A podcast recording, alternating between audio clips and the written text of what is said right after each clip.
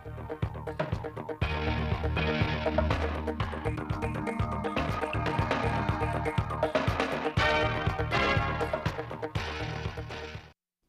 kính chào quý vị và các bạn. Mời quý vị và các bạn theo dõi bản tin thời sự của Đài Phát thanh Truyền hình Thanh Hóa. Bản tin đã được thực hiện trực tiếp trên sóng FM tần số 92,3 MHz.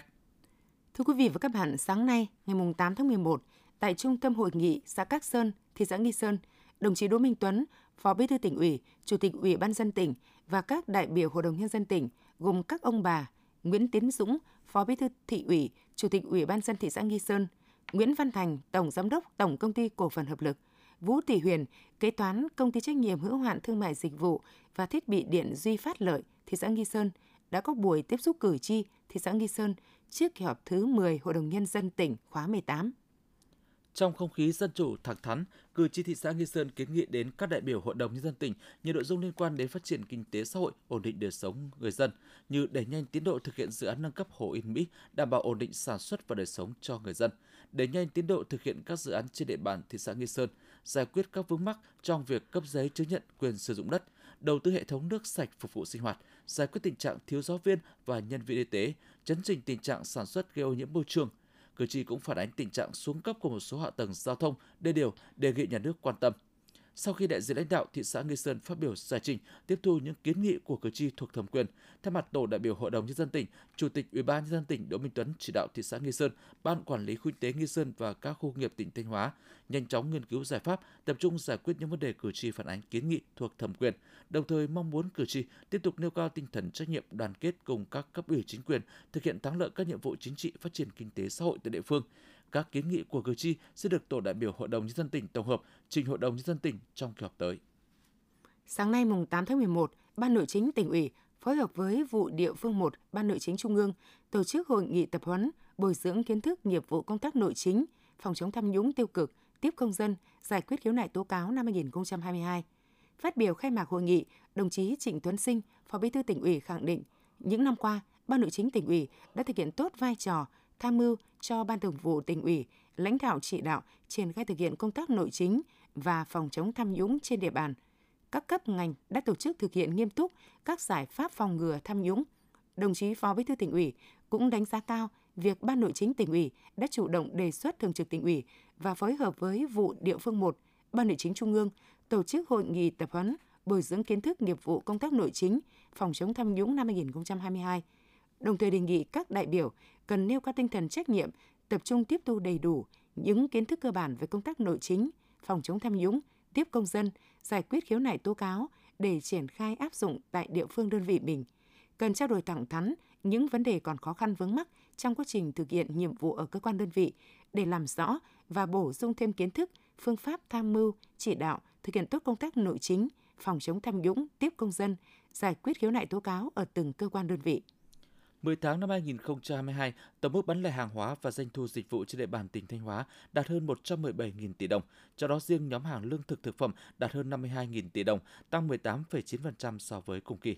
Để thúc đẩy tiêu thụ các mặt hàng nông sản thực phẩm từ ngày 4 đến ngày 8 tháng 11, năm 2022, tỉnh Thanh Hóa tổ chức hội nghị kết nối cung cầu kết hợp trưng bày giới thiệu sản phẩm nông sản thực phẩm an toàn năm 2022. Bên cạnh đó, tỉnh cũng đang triển khai nhiều hoạt động kết nối, xúc tiến thương mại, hỗ trợ các doanh nghiệp sản xuất chế biến nông sản thực phẩm tìm kiếm mở rộng thị trường. Đây là điều kiện thuận lợi để các đơn vị tiếp tục đẩy mạnh sản xuất, không chỉ đáp ứng nhu cầu tiêu dùng cuối năm mà còn đưa thương hiệu nông sản thực phẩm xứ Thanh ngày càng phát triển. Tỉnh Thanh Hóa có tổng đàn gia cầm khoảng 23 triệu con. Thời điểm này, người dân đang tập trung chăm sóc lứa vật nuôi, phục vụ thị trường đợt cao điểm cuối năm. Để ngăn chặn dịch bệnh bùng phát và lây lan, các ngành địa phương đã triển khai quyết liệt đồng bộ các biện pháp phòng chống dịch cúm gia cầm theo chỉ đạo của Ủy ban dân tỉnh, tuyên truyền về mức độ nguy hiểm của nó đối với sức khỏe của con người cũng như ảnh hưởng đến phát triển kinh tế, đồng thời kiểm soát chặt việc vận chuyển giết mổ, buôn bán và nhập giống gia cầm vào địa bàn, thực hiện nghiêm việc kiểm dịch động vật tại các cửa khẩu, không để vận chuyển, buôn bán gia cầm, sản phẩm gia cầm nhập lậu qua biên giới không rõ nguồn gốc. Nét nổi bật trong thực hiện các đột phá về cải cách thủ tục hành chính, thu hút đầu tư thời gian qua trên địa bàn Thanh Hóa đó là đẩy mạnh chuyển đổi số toàn diện trong giải quyết thủ tục hành chính cho người dân, doanh nghiệp. Đến nay, 100% các cơ quan nhà nước được kết nối với hệ thống mạng truyền số liệu chuyên dụng. Tỷ lệ trả kết quả đúng hạn đạt từ 98% trở lên. tỷ lệ hài lòng đạt từ 85% trở lên, tỷ lệ cắt giảm chi phí tuân thủ thủ tục hành chính tối thiểu hàng năm từ 20% đến 25%, rút ngắn thời gian giải quyết thủ tục hành chính từ 10 đến 50%, nhất là các thủ tục về chấp thuận chủ trương đầu tư, cấp phép kinh doanh, Tính từ đầu năm 2021 đến ngày 30 tháng 5 năm 2022, Thanh Hóa đã thu hút được 144 dự án đầu tư trực tiếp. Cùng với sự phát triển mạnh mẽ, bứt phá về dịch vụ y tế kỹ thuật cao tại các bệnh viện, Thanh Hóa cũng hết sức quan tâm củng cố mạng lưới y tế cơ sở. Hiện nay có gần 3.000 nhân viên y tế, trong đó có 513 bác sĩ đang làm việc tại 559 trạm y tế trong tỉnh. Số xã đạt tiêu chí quốc gia về y tế xã sau khi sắp nhập địa giới hành chính đạt 95%.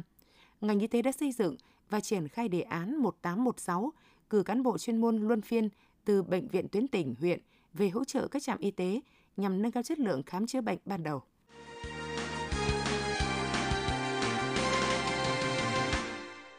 Tiếp theo là phần tin trong nước. Sáng nay, Chủ tịch nước Nguyễn Xuân Phúc gặp mặt thân mật đoàn đại biểu Hội Doanh nhân trẻ Việt Nam nhân dịp tham dự lễ trao giải thưởng Sao đỏ Doanh nhân trẻ Việt Nam tiêu biểu. Phát biểu tại cuộc gặp mặt, Chủ tịch nước Nguyễn Xuân Phúc nhấn mạnh, các thành viên của Hội Doanh nhân trẻ Việt Nam đang tạo việc làm cho trên 3 triệu lao động, doanh thu hàng năm khoảng trên 30 tỷ đô la Mỹ. Nên các doanh nhân trẻ không chỉ đang gánh trên vai áp lực kinh doanh, trách nhiệm với xã hội, với đất nước mà còn trách nhiệm với lịch sử.